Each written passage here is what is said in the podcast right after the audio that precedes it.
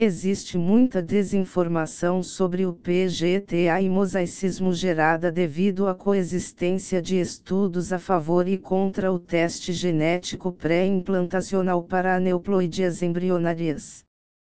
Para trazer luz ao assunto, a Sociedade Internacional de Pré-Implantação Genética, diz, emitiu um posicionamento criado a partir do consenso entre os principais investigadores desse tema no mundo, atualizando os comunicados anteriores de 2016 e 2019 emitidos pela entidade. O fracasso da gravidez com embriões aneuploides é indiscutível e, da mesma forma, a necessidade de um conjunto cromossômico equilibrado para uma gravidez bem-sucedida também é indiscutível.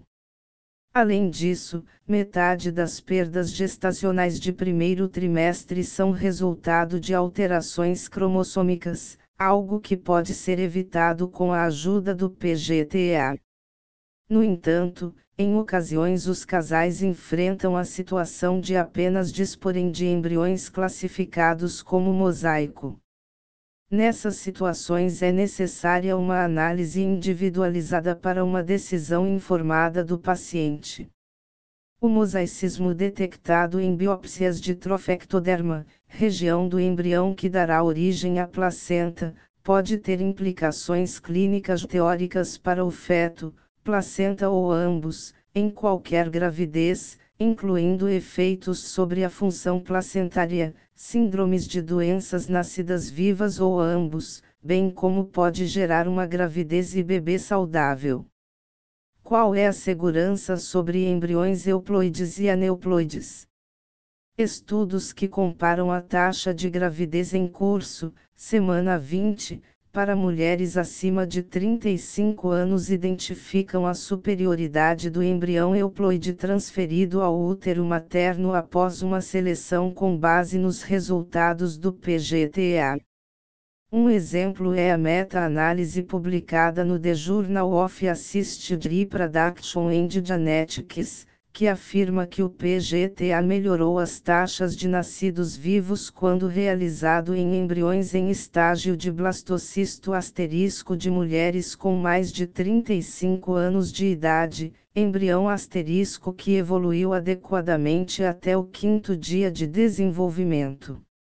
Em outro trabalho, publicado na Fertility and Sterility, ao analisar 402 pacientes submetidas a 484 transferências únicas de blastocistos congelados, a taxa de erro clínico no diagnóstico de aneuploides PGTA foi de 0%.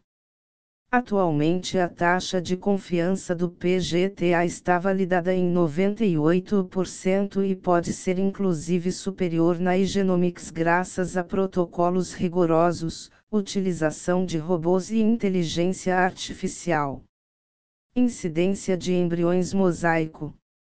O sequenciamento de nova geração, NGS, permitiu aumentar o acesso dos pacientes ao PGTA e trouxe maior sensibilidade ao teste. Por esta razão, o mosaicismo que antes não era detectado, passou a ser lido pela nova tecnologia, inicialmente gerando muitas dúvidas e a necessidade de mais investigações sobre sua viabilidade e riscos. No estágio de blastocisto, a incidência de mosaicismo relatado usando NGS é altamente variável entre as clínicas, variando de 2% a 40%, Muni et al., 2016, Fragoli et al., 2019, Rodrigo et al., 2020, na Igenomics, a taxa média de mosaicismo é 5,4%. Em ocasiões a taxa de mosaicismo embrionária foi superestimada por variações na técnica de biópsia, manuseio e transporte de amostras deficientes, amplificação de DNA e construção de biblioteca subótima.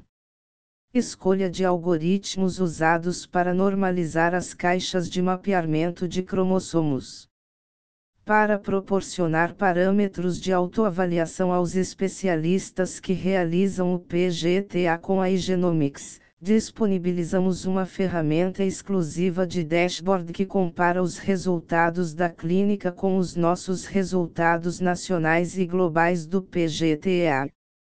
O que permite um melhor controle e identificação de pontos de melhoria. Onde está o ponto de corte entre aneuploidia, euploidia e mosaicismo? Desvios cromossômicos embrionários inferiores a 20% podem ser relatados como euploides, enquanto valores de desvios embrionários superiores a 80% podem ser relatados como aneuploides.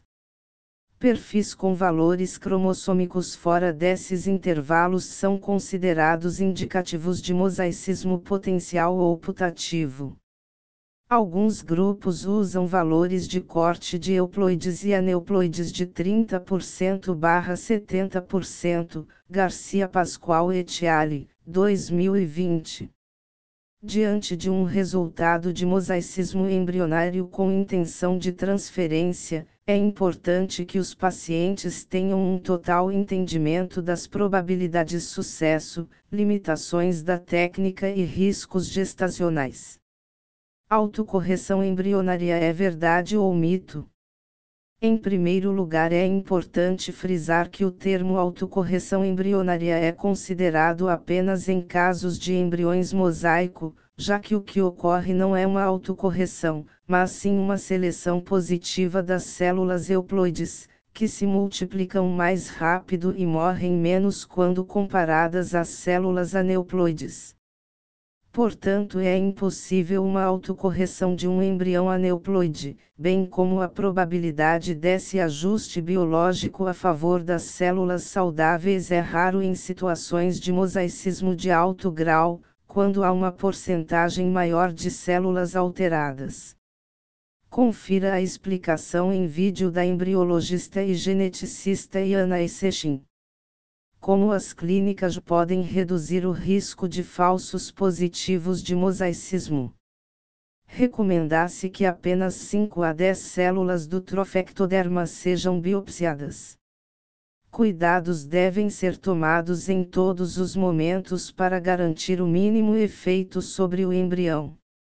Danos às células durante a biópsia, bem como lavagem ou carregamento do tubo devem ser minimizados para reduzir o viés de amplificação e melhorar a probabilidade de produzir um produto de DNA que reflita as células embrionárias originais.